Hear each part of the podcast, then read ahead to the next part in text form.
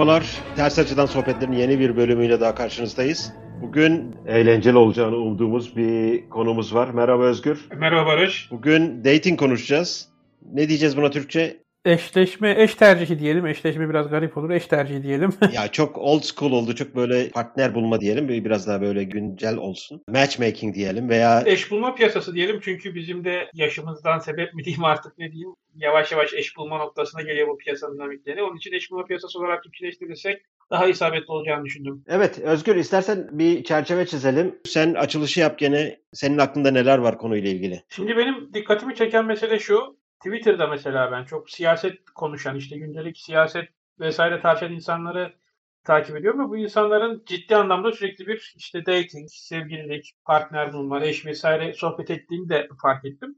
Tabii bu konu e, her ne kadar iki insanın arasındaki özel mesele gibi gözükse de bayağı toplumsal bir konu. Zaten dinlerin ortaya çıkışında ciddi pay var bunun regüle edilmesinde. Bu binlerce yıldır regüle edilmiş. Hı hı. Bu işin bir ekonomisi var. Hani ekonomi nedir? Kısıtlı kaynakların nasıl utilize edileceği, nasıl kullanılacağı ile ilgili bir bilimdir. Hı hı. O hesap bunun da bir ekonomisi var. Potansiyel dating havuzları var vesaire ve ben şunu düşünüyorum. Hı hı. Bu hipergami diyorlar. Bugüne kadar binlerce yıldır, on binlerce yıldır belki de kadınlar kendilerinden daha üst seviye erkeklerle birlikte olmayı tercih etmişler. Hem yaşça hem statü olarak hem gelir olarak bunu kastediyorsun zannedersem. Evet bunu kastediyorum ama şu an bu işin matematiği tutmuyor. Neden? Hı hı. İkinci Dünya Savaşı'ndan sonra o İkinci Dünya Savaşı'nda genç erkeklerin çoğunun ölmesiyle vesaire birlikte kadınların iş hayatına girmesi zaten adım adım başlıyordu. Ve 68 kuşağıyla birlikte bir kadın özgürleşmesi yaşadık. Hı hı. Kadınlar artık ekonomide, toplumsal hayatta vesaire eğitimde özellikle çok varlıklarını gösteriyorlar. Hı hı. Ve bu şuna sebep oldu. 35 yaşında bir erkeği ele alalım. Ortalama bir üniversite mezunu bir erkeği ele alalım. Hı hı. Ve bunun e, birlikte olabileceği 25-35 yaş arası kendisinden daha az eğitimli, kendisinden daha az gelir olan, daha hı hı. alt seviye sosyokültürel tabakada olan bir kadınla birlikte olmak istemesi bunun önünde geniş bir hı hı. eşleşme havuzu sağlıyor. Ama yine 35 yaşında aynı eğitimde, aynı sosyokültürel ekonomik seviyede bir kadını ele aldığımız zaman hı hı. genellikle kendisinden daha e, yaşlı, kendisinden daha üst seviye eğitime, kariyere ve maddi gelire sahip bir erkekle birlikte olmak isteyeceği için çok dar bir havuz ile karşılaşıyor. Bu burada bir problem ortaya çıkıyor. Bunu hı hı. son zamanlarda feminist yazarlardan da okumaya başladım ben ama bu problemin bir çözümü olacak mı? Olacaksa nasıl olacak hı hı. gibi bir yöntem üzerinde tartışılıyor. Tabii bu böyle olmak zorunda değil. Bu tercihler hı hı. değişebilir ki birçok e, isimde aslında şey diyor. Bu tercihlerin de artık değişmesi hı hı. ve dönüşmesi gerekiyor. Yoksa bu iş böyle gitmez demeye getiriyorlar ama hı hı. bunun öncesinde de binlerce yıllık belki de on binlerce yıllık bir tarihi kadın erkek ilişkilerinde bir dinamik var, bir mekanizma var ve bu bu mekanizma son 30 yılda yavaş yavaş değişse de tam olarak değişecek mi, nasıl olacak? E, bu ciddi bir sorun. Önce buna değinelim istiyorum. Özellikle senin e, bunun tarihi geçmişiyle ve bunun hı hı. ekonomik e, yapısıyla ilgili yorumlarını merak ediyorum. Çünkü sonuçta insanlar için iyi bir eş bulmak da kısıtlı bir kaynağın dağıtımı Aslında sen 10 bin dedin. Ben 100 bin ne çıkartayım bunu arttırayım. Bu 100 bin yılın son 7-8 bin yılında belki de bu geleneksel kalıpların oturduğunu görüyoruz. Bu 100 bin yılın %90'ını kapsayan bir bölümde veya daha fazlasını kapsayan bir bölümde. Bugünkü anlamdaki geleneksel roller yok ve bugünkü anlamda bir evlilik kurumu da yok. Meselenin ekonomik analizini yapmak için tarihine bakmak gerekiyor. Ekonomi dediğimiz tercihler ve kısıtlamalar arasındaki dengeyi bulma meselesi.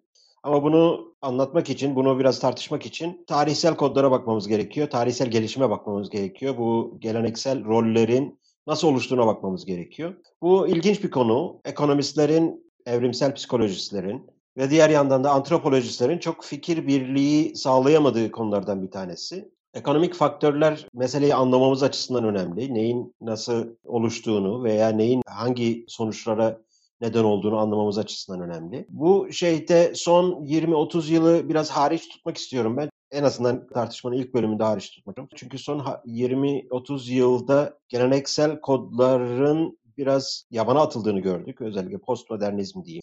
Bunun etkisiyle geleneksel kodların dışına yalpalayan bir tam da aslında denklemin yerine oturmadığı bir ortam izliyoruz.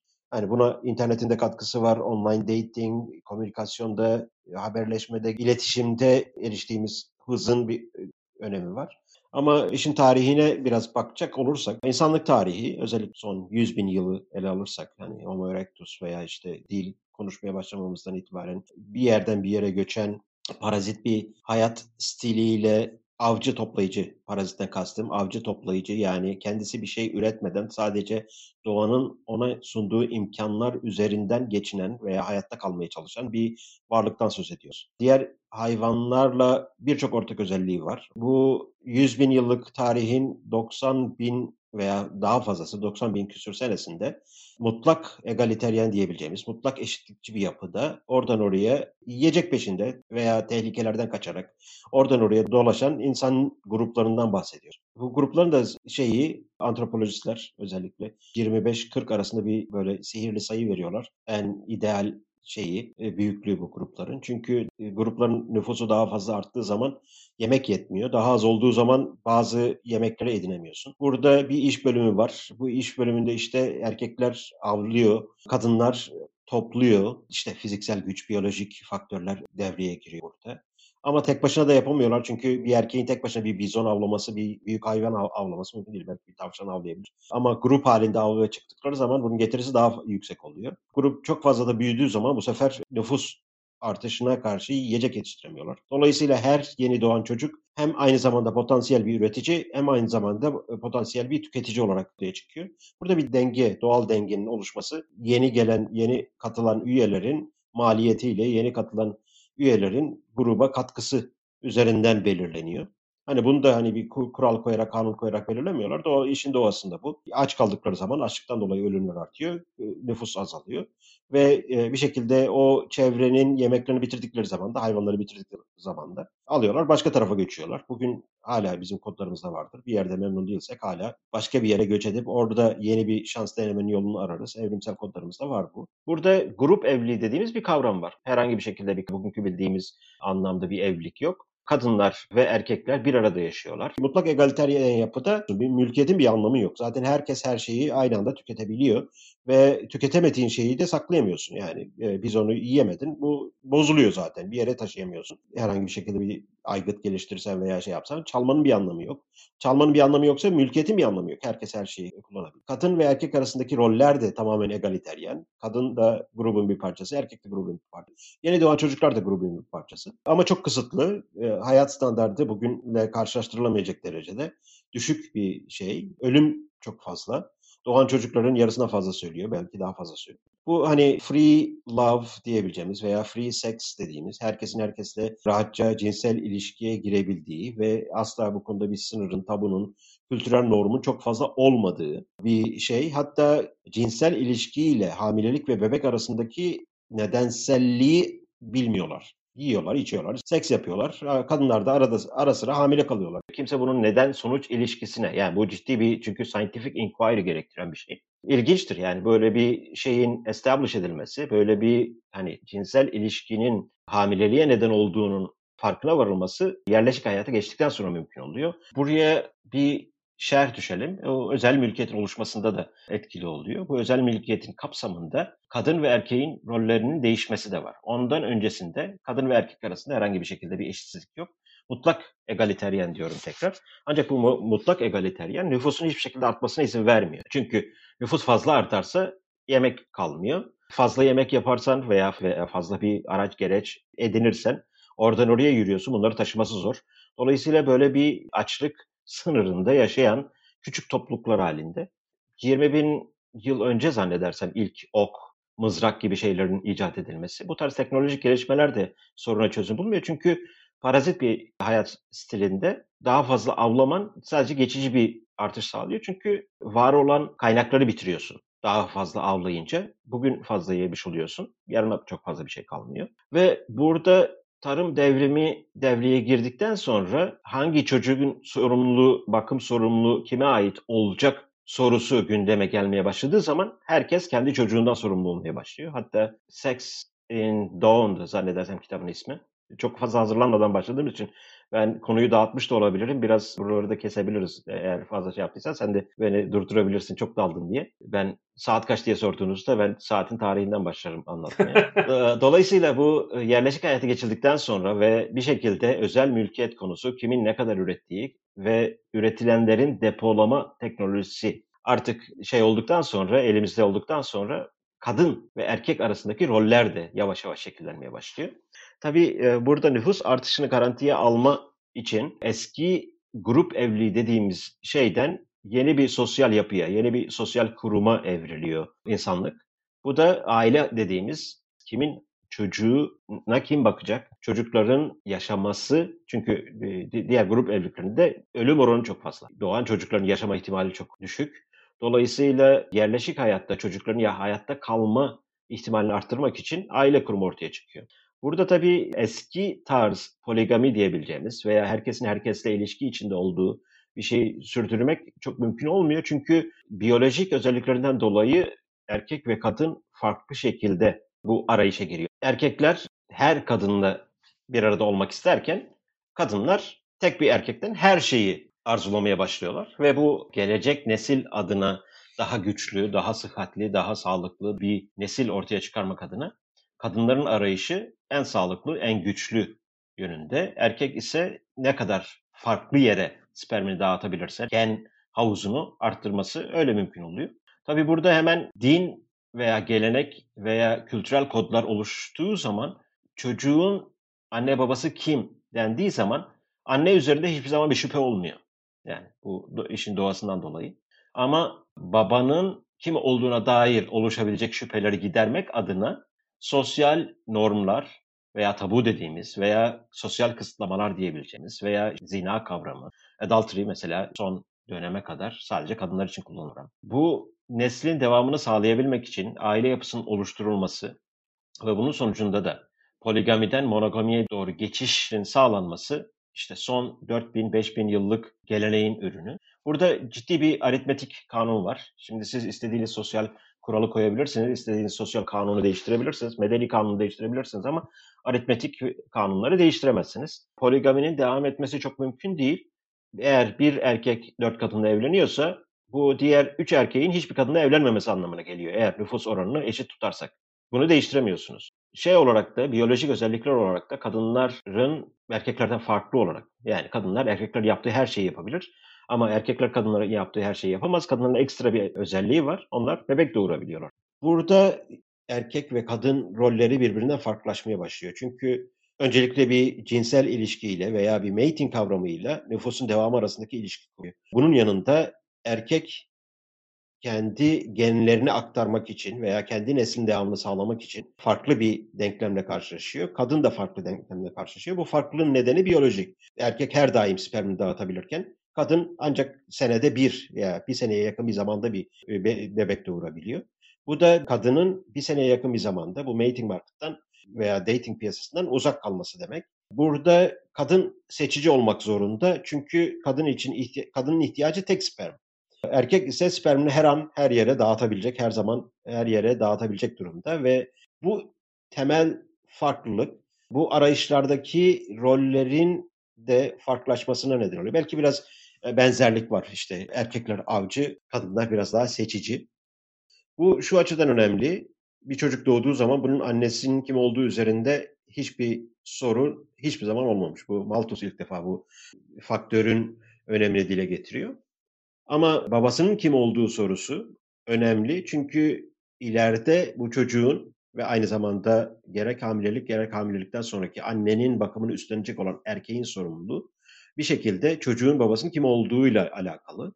Burada ilginçtir mesela eski ayitte, dini metinlerde işte komşunun karısına göz bak yan göze bakmayacaksın şeklinde emir vardır bilirsin Özgür. Ha evet yani onlar hep regüle edilir. Bunlar regüle edilir ama bunun yanında komşunun öküzüne de yan bakmayacaksın. Komşunun ne bileyim sabanına da yan bakmayacaksın. Komşunun malına da yan bakmayacaksın. Bu aslında kadını daha önceki rolüne nispeten daha da alçaltan veya daha statüsünü daha aşağıya çeken ve kadını bugün bunu hani dile getirmek bile sorunlu ama kadını bir mal statüsünde değerlendiren bir yapıya yol açıyor ve kadının statüsü son yüzyıla kadar çok fazla değişmiyor. Yani hala bazı toplumlarda hala değişmemiştir. Senin dediğin hani bu 68 feminist hareket, ondan sonraki özgürleşme hareketi, kadının bağımsızlığını kazanma vesaire vesaire falan. Bu 100 e, bin yıllık tarihte veya en azından son 5 bin yıllık tarihte çok küçük bir zaman dilimi. Buna kadar e, hemen herkesin malumu geleneksel yapıda kadının rolü veya kadın statüsü daha düşük şeyde. Hani bu geleneksel yapıyı Anlatmak için bunları dile getiriyorum. Yoksa herhangi bir e, buradaki hiyerarşik yapın doğru olduğunu savunma anlamında söylemiyorum bunu. İşin tarihsel kökleri böyle. Tam burada hemen günümüze gelmek istiyorum. Ben Norveç'le ilgili ilginç bir istatistik görmüştüm. Hı hı. Norveç'teki erkeklerin %25'inin çocuğu yok diye bir istatistik. 45 yaşındaki erkekler ve kadınlarla e, bir araştırma yapılıyor Norveç'te. 2012 yılındaki istatistiğe baktığımızda hı hı. 2012 yılında Norveç'teki erkeklerin %25'inin kadınların da %13'ünün çocuğu yokmuş. Evet. Matematik bize şunu söylüyor. Birçok kadının birden fazla erkekten çocuğu varken birçok erkeğin de hiç kimseden çocuğu olmadığını söylüyor. Hı-hı. Tam burada şuna bağlamak istiyorum. Norveç'te sizin bir çocuğunuz varsa bu çocuk sokakta kalmaz. Devlet bakar ona. Yani devlet Hı-hı. devlet baba denir ya bizde. Tam o moddadır. Devlet kreşi vardır, para verir, bilmem ne yapar vesaire. Şimdi bu çocuğun bakımı ihtiyacını denklemden çıkardığımız zaman böyle bir sonuca da varıyoruz. Bundan not etmemiz gerektiğini düşündüm tam burada. Benim geldiğim nokta aslında e, senin tam bir tarihsel e, süreci bitirdiğin noktaydı. Şöyle ki çocuğun bakımının ya da olası potansiyel bireyin refahı için e, bir şekilde neşet etmiş, ortaya çıkmış sosyal yapılardan bahsediyoruz. Hı hı. İşte babalık, annelik, ailenin kutsal sayılması ama daha eski belki kabile düzende, ilkel düzende tam tersine çocukları belki kabilenin malıydı çocuk. Hı hı. Hani kadın doğuruyordu ama kendisini doğuran kadına ne kadar bağı vardı belki biraz vardı ama baba diye bir kavram yoktu. Baba kabileydi. Şimdi günümüzde baba e, welfare state'e dönüşmüş durumda birçok yerde. Bu Fransa'da da var işte e, bekar annelerin hatta Fransa'da çoğu anne artık bekar anneymiş. Hı hı. O yüzden desteğe ihtiyacı var diye Macron'un seçim döneminde bunlarla ilgili talepler vardı. Amerika'da sen benden daha iyi bilirsin Amerika'da da ciddi bir hı hı. bekar anne durumu var ve devletin burada hı hı. babalık yapması bekleniyor. Yani özetle son 20-30 yılda yaşadığımız keskin dönüşte şu da var. Hani hep tarihsel geçmiş bize şunu gösteriyor. Çocuğa kim babalık yapacak ya da çocuğun bakımından kim sorumlu olacak? Artık çocuğun babasının devlet olduğu bir döneme geldiğimiz için aslında biraz daha ilkel dönemi andıran tabii çocuğun nasıl yapıldığını ve babasının kim olduğunu artık biliyoruz ama hı hı. Yani çocuğun bakımından yine toplumun sorumlu olduğu bir döneme giriliyor gibi gözüküyor. Yani bu sosyal devlet dediğimiz şeyde bu de, devlet kısmını çok fazla babanın yerini alması veya ailenin yerini alması çok mümkün değil. Şu açıdan mümkün değil. Biraz önce bahsettiğim mutlak eşitlik var olan ve bunu sürdürüle yani aslında sürdürülebilir dediğimizde açlıktan kıvranıyorlar. Bugünkü gelinen noktada böyle bir şeyin hani 25 ile 40 arası bir grup büyüklüğü söyledim orada. Bunun şeyi herkes her şeyi tanıyor. Sadece herkes herkesi tanımıyor. Herkes herkesin ne bileyim işte geçen sene ne yaptığını biliyor. Bir farklı zamanlarda ne yaptığını biliyor. Yani herkesin tarihi birlik devlet çatısı altında böyle bir ilişkinin sürdürülebilir olması mümkün değil. Devletin ailenin yerini alması, böyle bir role kalkışması ve burada başarıya ulaşması mantık olarak mümkün değil. Pratikte de çok mümkün. İşin ekonomisine girersek belki bu stratejik davranışları biraz daha iyi analiz edebiliriz. Çünkü biraz önce ekonomisinden bahsederken iki şeyden bahsettim. Bir insanların, bireylerin tercihi bireyler şunu isteyebilir, bunu isteyebilir. Ne bileyim işte Ferrari işte Porsche, Porsche isteyebilir. Ne bileyim işte benim işte bilgisayarım şöyle olsun, smartphone'um şöyle olsun. Her türlü istek var. Sabah şunu yiyeyim, akşam şunu yiyeyim şeklinde. Bir de bunun kısıtlamalar var. Kısıtlamalar yani ben de uçmak isterim. Kuşlara bakıyorum. O kuşlar gibi ben de o direkten buraya hiçbir ulaşım tercihi var ama benim bir kısıtım var. Dolayısıyla bir yanda bir tercihler varken diğer yanda da kısıtlamalar var. Bu kısıtlamaların altında bu tercihlerle en uygun veya daha iyisini yapabileceğim bir durum veya daha iyisini artık yapamayacağım bir duruma nasıl gelebilirim? Ki burada işte optimal diyor. Türkçesi ne oluyor? Optimal de Türkçe değil mi? Evet optimal Türkçe'de kullanılıyor. Evet. Yani en optimal durum nasıl sağlanır buna bakıyoruz ekonomik analizde. Burada evlilik diye biz genelleştirdik ama bu normal dating, mating, herhangi bir şekilde tanışma, arkadaş olma, ilişki kurma veya başka her türlü şeye uygulanabilir. İnsanların bir tercihleri var. Ben şu şu şu şu şu tercihlerim var. Şöyle olsun istiyorum, böyle olsun istiyorum. Bu Çin'deki geçen gün şeyde gördüm, sosyal medyada gördüm gene. Çin'deki bu şeyde istekler, bunu eğer bulabilirsem notlara koyarım ideal partner adayında istekler yani arabanın markasına kadar yazıyorlar. Yani şu, şu markası olsun, şu kadar income olsun, şu kadar gelir olsun, şöyle şöyle. İnsanların hani tercihinde sınır yok. Buna karşılık bir de şey var. Kısıt dediğimiz. Eğer sen bu kişiyi bulduğun zaman senin tercihlerine uyan bir kişiyi buldun. O kişi de seni bulacak mı? Yani işin diğer o kişi de seni tercih edilebilir şey yapacak mı? Çünkü A B'yi tercih edebilir, B C'yi tercih yani böyle durumlar var. Bunu sosyal hayatta çok yakından biliyoruz.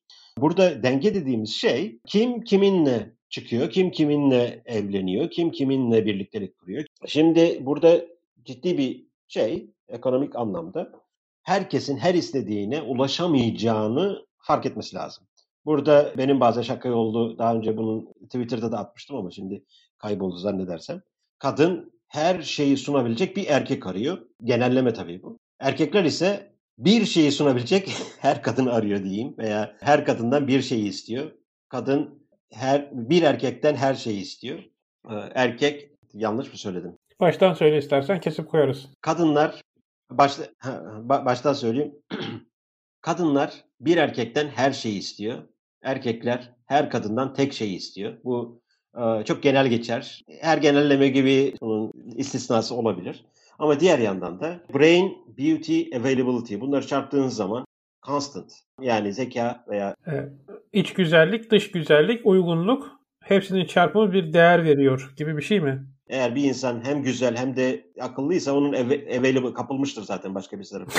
available na, nasıl derler? Müsaitlik, uygunluk. Ah müsait. Bunların hepsini çarptığın zaman eşittir bir diyeyim. O bir sabit sayıya denk geliyor. Eğer bir kişi hem çok zeki hem çok güzel bilin ki o available değildir. Eğer available'sa bilin ki siz onun hakkında ya iç güzelliği ya dış güzelliği hakkında farklı yorum yapıyorsunuz. Burada hani bu denklem içerisinde insanların uzun dönemli partnerlerinde arayacakları özellikler. Bu özellikler ne bileyim işte huy olabilir, zeka olabilir, gelir durumu olabilir, espri anlayışı olabilir, uzunluk yani boyu uzun olsun, boyu kısa olsun, şişman olsun, zayıf olsun, ne bileyim işte Katolik olsun, Müslüman olsun, Sünni olsun, Alefi olsun, laik olsun, CHP'li olsun, AKP'li olsun. Yani bu tarz tercihler insanların sınırlandırılamayacak derecede genişletilebilir. Bu tercihlere uygun birisini bulma şeyinde e, matching yani e, iki tarafı bir araya getirme problemiyle karşılaşıyoruz ki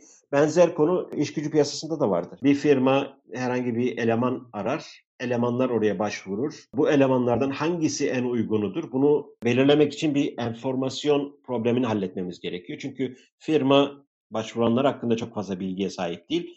Başvuranlar kendi hakkında firmadan daha fazla şeye sahip ama bunu firmaya nasıl gösterebilecekler? Burada bir uygunluk, iki tarafın birbirine match ettiği, iki tarafın birbirini buluşturduğu bir denklem bulmamız gerekiyor. Şimdi burada... Burada şunu da eklemek istiyorum ben. Bence çok önemli burada zaman değişkeni de eklememiz gerekiyor insanlar olarak. Tabii tabii tabii. tabii. Özellikle kadınlarda yani 30 yaşından 35 yaşından sonra çocuk yapmak iyice zorlaştığı için zaman da çok önemli bir kıstas haline geliyor. Sen şimdi zaman deyince benim aklıma geldi. Bir şeyde okumuştum, bir makalede okumuştum.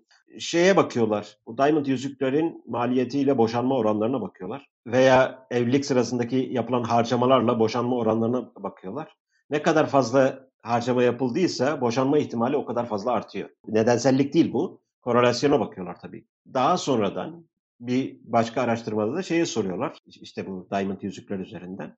Size aldığı yüzük ikinci el miydi yoksa brand new miydi? Yani yeni bir yüzük müydü veya işte ucuz bir yüzük müydü, pahalı bir yüzük müydü veya sahte miydi, şey miydi diye.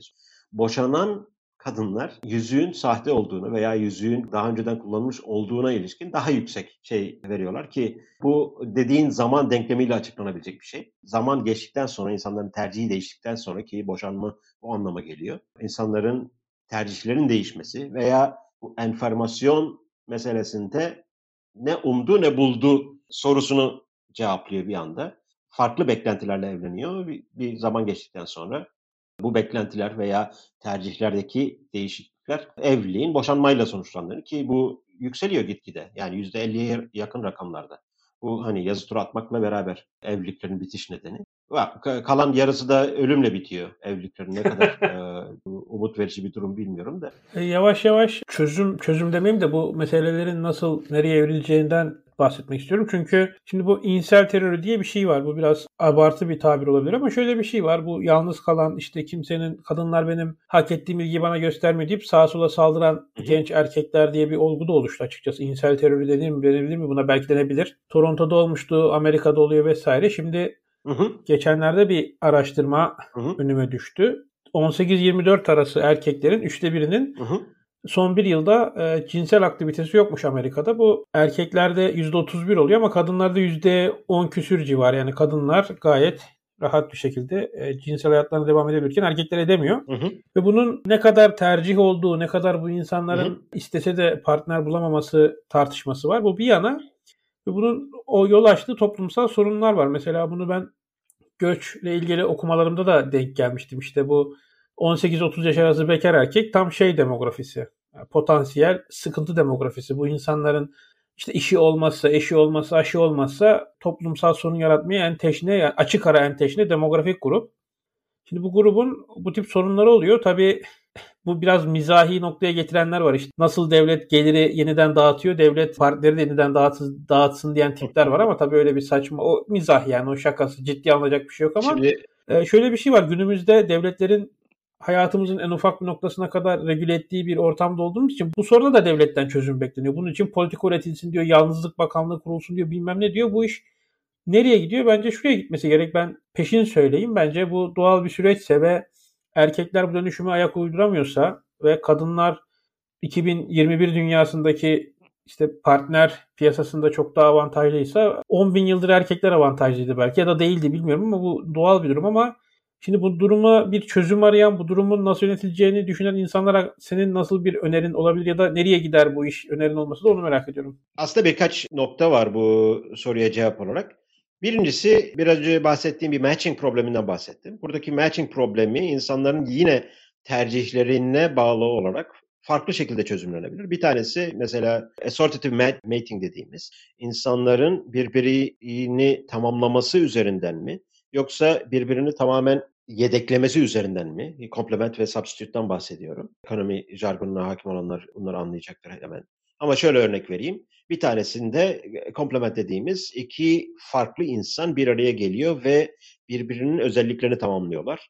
Ve bu birlikte iş yapmanın veya birlikte bir aile kurmanın bir, ve birlikteliğin değerini yükseltiyor hani aile üretimi, toplam household üretimini düşünürsen veya iki kişinin üretmekten burada kastım gelir değil. Aynı zamanda o sosyalleşme ortamı diyeyim veya ne üretiyorlarsa artık mutluluk mu üretiyorlar, farklı farklı psikolojik getiriler diyeyim. Bunu iki adayın birbirini tamamlaması diyeyim. Diğeri de iki adayın benzer özelliklere sahip olması veya benzer şeylerden hoşlanıyor olması. Bu da substitute diyeyim. Birbiriyle tamamen yedeklenebilir. Yani aynı tarz müzik dinliyorlar, aynı şeylerden hoşlanıyorlar, aynı yerlere gitmeyi seviyorlar, aynı huylara sahip. Bu, bu da mümkün. Yani insanların tercihlerine bağlı olarak bu negatif de olabiliyor, pozitif de olabiliyor. Halk dilinde biraz işte davul dengi dengine çalar derler ya. Benzer statülerden gelenler, benzer şeyde o birlikteliklerde yer alıyorlar. Meselenin bir bu boyutu var. Bu da insanların tercihine göre değişiyor. Diğer yandan bu asimetrik enformasyon dediğimiz, biraz önce yani iş yerinden örnek verdim ya, yani eleman kendisi hakkında daha fazla bilgi sahibi ama firma eleman hakkında bilgi sahibi değil. Dolayısıyla bir interview süreci geç, geçiriyor. Hani bu dating dediğimiz insanların birbiri arasında ki bu enformasyon problemini ortadan kaldıracak bir mekanizmaya ihtiyaç var. Bu mekanizma nasıl kurulur? Geleneksel olarak şöyle diyeyim, yeterince açık ve yeterince gizli kapaklı tutulması gereken bir durum bu. Yeterince kendin hakkında bilgi vereceksin ama kendin hakkında negatif şey oluşturacak bilgileri saklayacaksın. Yani yeterince ketum davranacaksın, yeterince de açık davranacaksın. Çünkü tamamen ketum davranırsan, hiçbir komünikasyona girmezsen zaten kaybediyorsun öyle bir e, adayı. Tamamen her şeyini anlatırsan sana insanlar eksi yönlerini ilk başta öğrendikleri anda seni e, hakkında negatif düşünüyorlar ve bu da şansını azaltıyor. Dolayısıyla hani yeterince gizli ama yeterince açık olabilecek bir şey. Burada bir enformasyon problemi var. İki kişinin bir araya gelmek isteyen iki kişinin birbiri hakkında bir bilgilenmesi lazım. En azından birbirinin varlığından haberdar olması lazım. Nelerden hoşlandığını fark etmesi lazım. Bu şey için mesela en uygun ortamlar birbirini görebildiği, birbiriyle gayet güzel iletişim kurabildiği, birbiriyle konuşabildiği ortamlar olarak hemen devlet böyle planlasa devlet böyle ortamlar hazırlar. Ama geleneksel veya artık old school mu diyeyim Eskiden ne olurdu? İşte köşe başındaki bara giderdin, klaba giderdin. Buradaki ortamlar böyle ışıkların çok fazla olduğu, sessiz, sakin, herkesin birbiriyle anlaşabildiği yerler değildi zannedersem. Şimdi Türkiye'de durum nasıl? Bu pandemi ortamında bilmiyorum ama tam tersi bir durum var. Oldukça gürültülü. İnsanların birbirini duyamayacağı şekilde. Yani bu enformasyonu biraz gizli, biraz da açık. Hani yeterince gizli, yeterince açık bir ortama izin veren, çok gürültülü, biraz karanlık, böyle insanların birbirini tam net olarak göremeyeceği öyle bir ortam bu işin dengesi. Son nokta da bu enformasyon problemiyle alakalı dile getireceğim son nokta da Biz ne kadar sevinsek de bu internet her şeyi değiştirdi. Biz iletişim kuruyoruz. İletişimin gücü arttı veya iletişimin hızı arttı şeklinde ne kadar bu hoşumuza gitse de aslında şöyle bir şey oluyor bu e, iletişim şeyinde.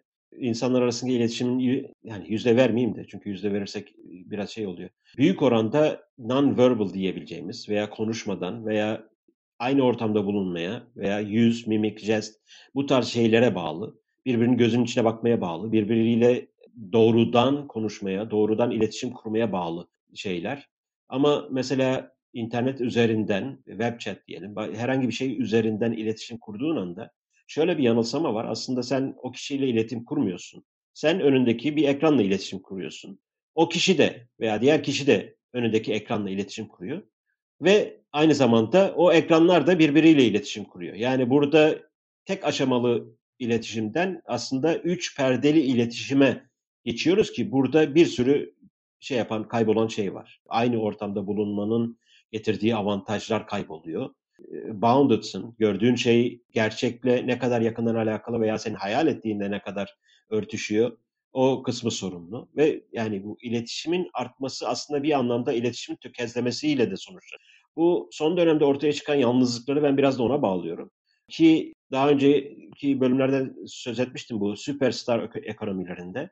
Yani kazananların tek olduğu, kazananların genele yayılmadığı ekonomilerde ki bu online dating profillerini incelersen burada tercih edilecek profiller hemen hemen herkes tarafından bellidir. Ekstremler genelde herkes tarafından tercih edilir. 100 profil varsa 99 kişi bir profile saldırır. Diğer 99 profil orada sadece kalabalık vazifesini görüyor.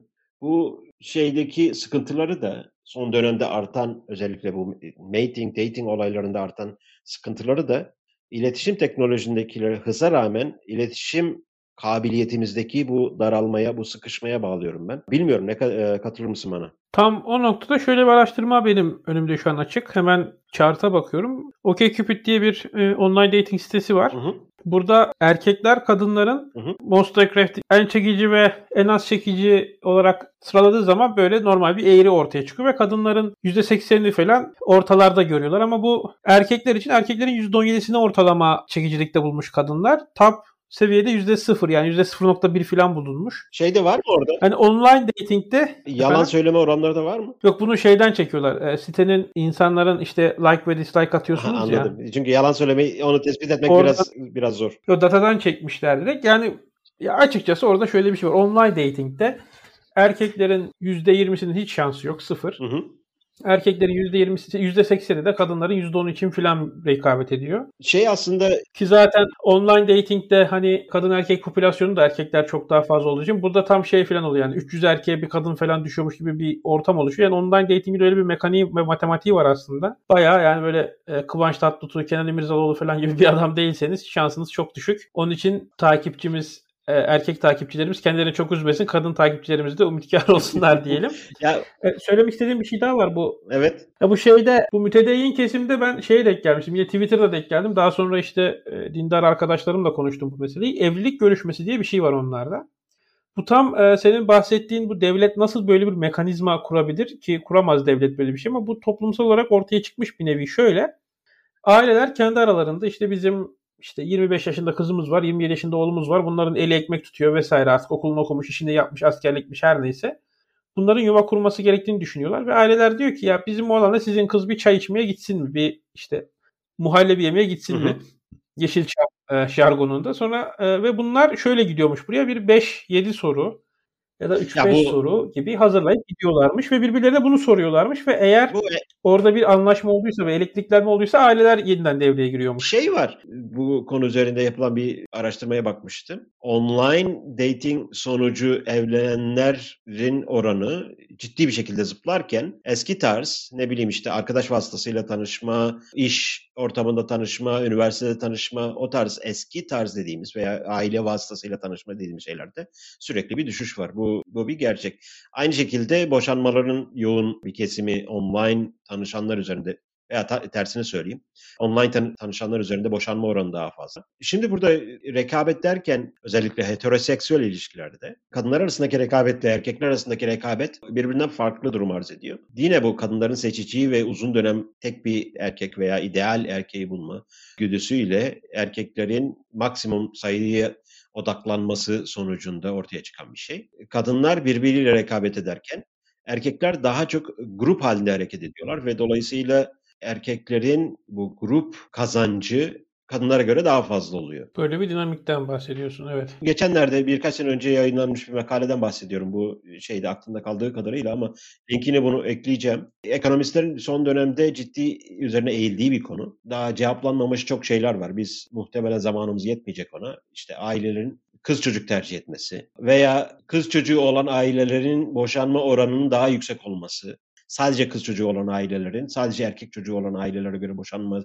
oranının daha yüksek olması. Kız çocuğu arttıkça bu boşanmanın daha yükseliyor olması. Bunlar ciddi açıklamaya ihtiyaç duyan ama istatistik olarak ülke farkı gözetmeksizin ortaya çıkmış şeyler. Ki Çin'de biliyorsun bu tek çocuk politikasının yol açtığı kız çocuğu sayısında azalma oldu. İnsan davranışlarının stratejik ortamlarda farklı farklı şeylere yol açıyor.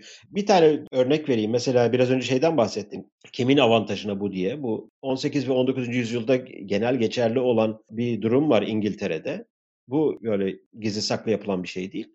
Açık arttırmayla eşlerini satıyorlar. Sence bu durumdan kim karlı çıkıyor? Valla bu durumdan kimin karlı çıktığını duydun mu bunu daha bunu önce? duymamıştım da şöyle bir şey düşünmüştüm ben şimdi bu parayla çocuk satmak yasak ya. Hı hı. Birileri çocuğunu satacak kadar çocuğunu gözden çıkardıysa ve başka birileri de o çocuk için on binlerce lira ödeyecekse o çocuğa kim daha iyi bakabilir? Satan aile, satmaya göz alan aile mi daha iyi bakabilir? Bir sürü para veren aile mi daha iyi bakabilir diye düşünüp hani şöyle düşünebilirim. Hani bir adam eşini satmayı ya eşini satacak kadar gözünden çıkardıysa ve başka birisi de ona bir sürü para ödeyecek kadar o kadını o kadınla birlikte olmak istiyorsa e, o kadına kimin daha çok değer vereceği biraz soru işareti yani hani kadının satılması ilk başta çok çirkin gerçekten çirkin bir şey ama farklı dinamiklerde olabilir tabii. Şimdi tabii bugünden bakınca nasıl insanlar bunlar diye bakıyorsun. Bu işin dinamiklerini bilmediğin zaman bu son derece aşağılayıcı bir durum. Son derece kötü bir durum. Kadını mal olarak görüyorlar diye. Ancak şöyle bir durum var İngiltere'nin şeyinde. Evet kadını mal olarak görüyorlar. Bu biraz önce bahsettiğim tarihsel gelişiminde hep öyle olmuş.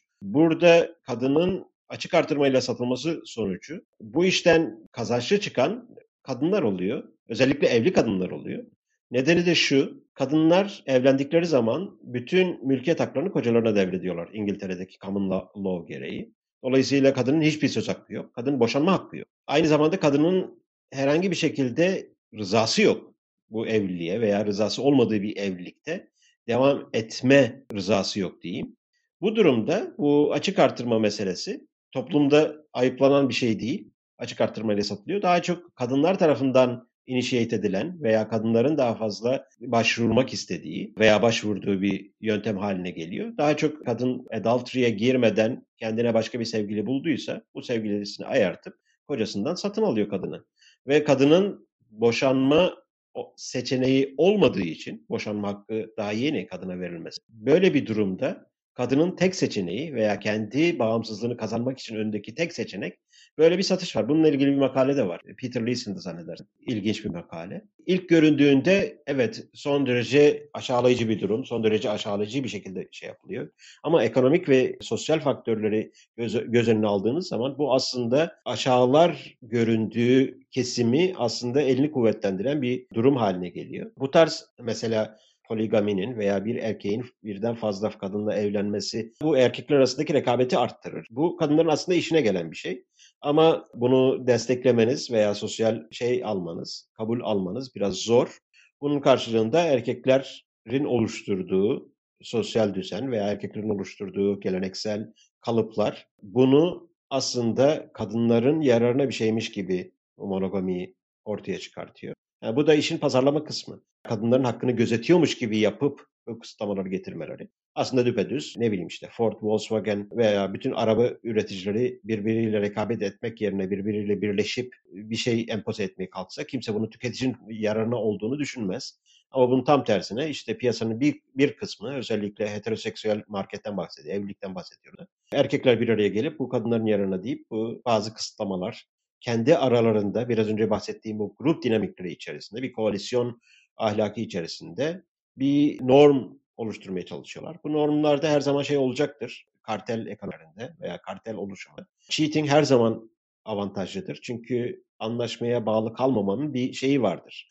Bu firmalar arasında veya işte OPEC'tir, petrol fiyatlarının belirlenmesinde veya petrol üretiminin belirlenmesinde sürekli bu şey anlaşmaya uymayan, gizliden petrol satan şirketler ortaya çıkacak. Benzer şey, aynı şey bu erkeklerin veya devletin değil, oluşturmaya çalıştığı sosyoekonomik aile düzeninde veya devletin kontrol etmeye çalıştığı veya erkeklerin kontrol etmeye çalıştığı marriage market'ta da aynı şey. İşte sen benim karıma göz, yan gözle bakmayacaksın. O da senin karına yan gözle bakmayacak şeklinde bir kod koyuyorlar. Burada cheating her zaman olacaktır iki taraf arasında. Bu da biraz önce bahsettiğim tercihler, tercihlerin zamana bağlı olarak değişmesi. Bunlarla alakalı bir durum. Tabii son dönemde biraz önce bahsettiğimiz o internet ve iletişim çağında bunlar nasıl dinamikleri ortaya çıkartacak? Bu ciddi bir araştırma konusu ve belirsiz bir konu. Oluşan dengede zaten henüz tam anlaşılmış veya tam evrensel bir şekilde bir kalıba sok- sokulabilmiş bir şey yok. Çünkü insan tercihleri değişken. Buradan şunu şöyle toparlayalım. Geçmişten bahsettik ki bayağı bir geçmişten bahsettik. Günümüze geldik falan ve bu dengenin bu son verdiğin İngiltere'de işte eşlerini satan adamlar böyle deyince de çok iğrenç bir şey oldu. Gerçekten iğrenç bir uygulama. Hani bugünden düşününce benim canımı sıktı yani onu duymak bile her ne kadar kadına faydası olabileceği ihtimali olsa da yine de kabul edebilir gelmedi bana. O ayrı mesele. Yani şunu görüyoruz bu piyasa piyasa diyoruz yani bu ekonomik düşünce hı hı. üzerine bir yayın kaydettiğimiz için bu piyasa dönüşecek, değişecek. Hı hı. E, yeri gelecek erkeğin avantajına gibi gözükecek, yeri gelecek kadın avantajına gibi gözükecek ama burada çağın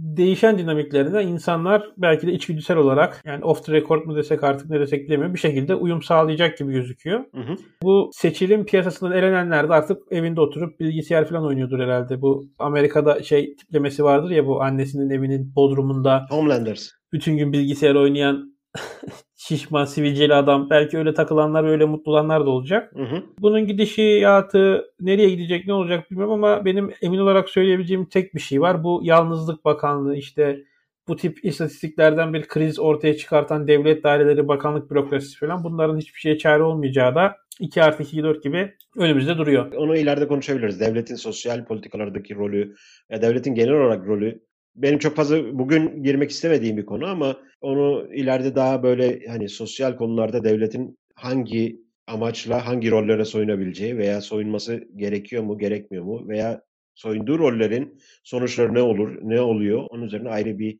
tartışma yapabiliriz seninle.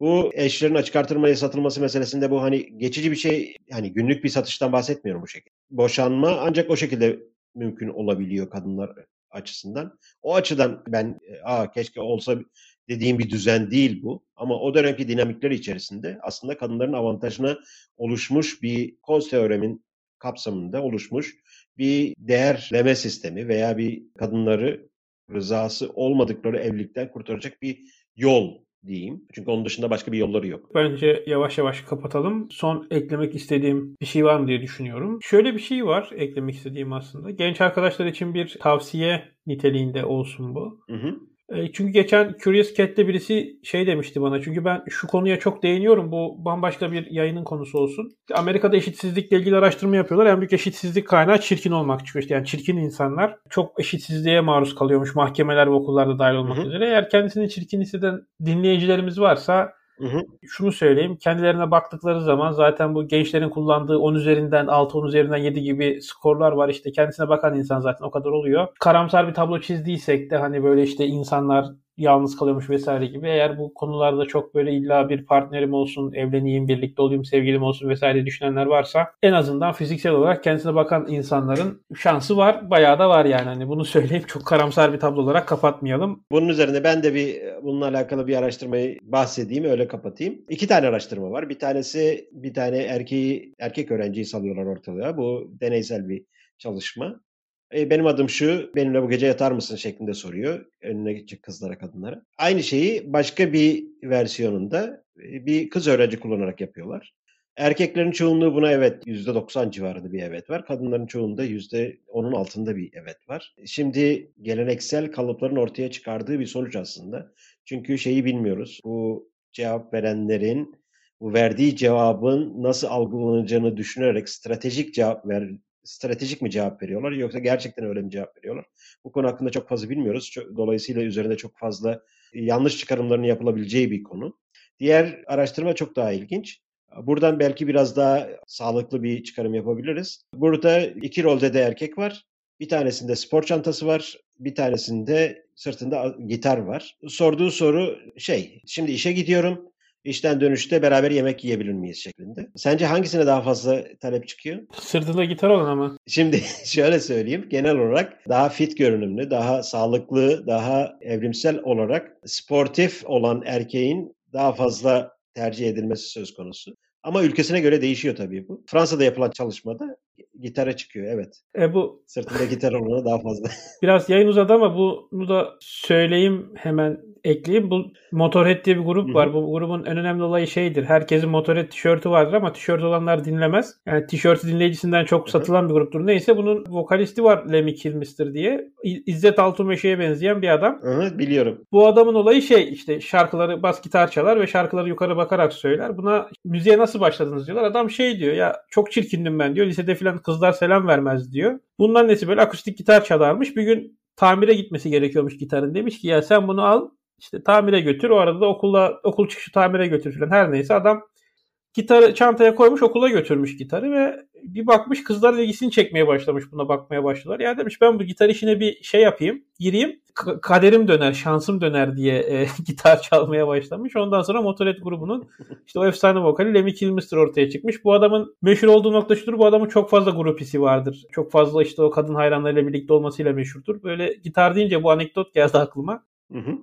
Şimdi e bununla da kapatalım istersen. Şeyle kapatalım. Ben biraz önce işin ekonomisinden bahsettim. Şey vereyim. Çok detaylı anlatmayacağım onu. Yayından önce sana biraz bahsettim. Sekreter problemi vardır. Bir firma bir sekreter arıyor ve 100 adayla görüşüyor. Bir adayla görüşme bittiğinde o adayı işe alıp almayacağına karar vermek zorunda. Yani bir adayı geri çağıramıyor. Burada evlilik veya mating ve dating konusunda benzer bir problem var. Bu meşhur bir problemdir. İnternet üzerinden bakıp sonucu şey yapabilirler ama sonuç şudur. İlk adayı kesinlikle işe almıyorsun ama son adaya da kadar beklemiyorsun. İlk önce bir pool dediğimiz havuzun genel karakterlerini size o enformasyonu verecek kadar bir enformasyon topluyorsunuz. Ve bunun sonucunda da o enformasyonun üzerine çıkan ilk adayı işe alıyorsunuz. Bu partner seçimde de benzer bir yol izlenebilir veya izliyorlar insanlar çoğunlukla şeyler var, idealistler var. Kafasında benim ideal erkeğim, benim ideal kadınım, benim ideal partnerim şu şeklinde. Bunlar daha uzun süre yalnız kalmaya mahkumlar ama şansları yaver giderse o ideal kişiyi de bulabilirler ama daha uzun yalnızlığı baştan kabullenmiş oluyorlar. Bu yalnızlık süresini azaltmak için insanların search pool'unu şey yapması lazım denklemi değiştirmek için ve iyi hedeflemesi lazım şeklinde böyle çok işe yaramayacak ama ekonomi teorisinden en azından üzerinde az çok fikir birliği olmuş çıkarımları ben ekleyerek kapatalım bu bölümü de. Teşekkürler Özgürcüğüm. Ben de teşekkür ederim. Bu kadar tamam. E, biraz uzattık ama güzel bir sohbet oldu. Bence e, dinleyicilerin de hoşuna gidecektir. Biraz daldan dala gibi oldu. Yani bir, bir e, konu etrafında dolaşmış olduk. Bence gayet uyumlu oldu. Tamam görüşmek üzere. Kendine iyi bak. Kendine iyi bak. Görüşmek üzere.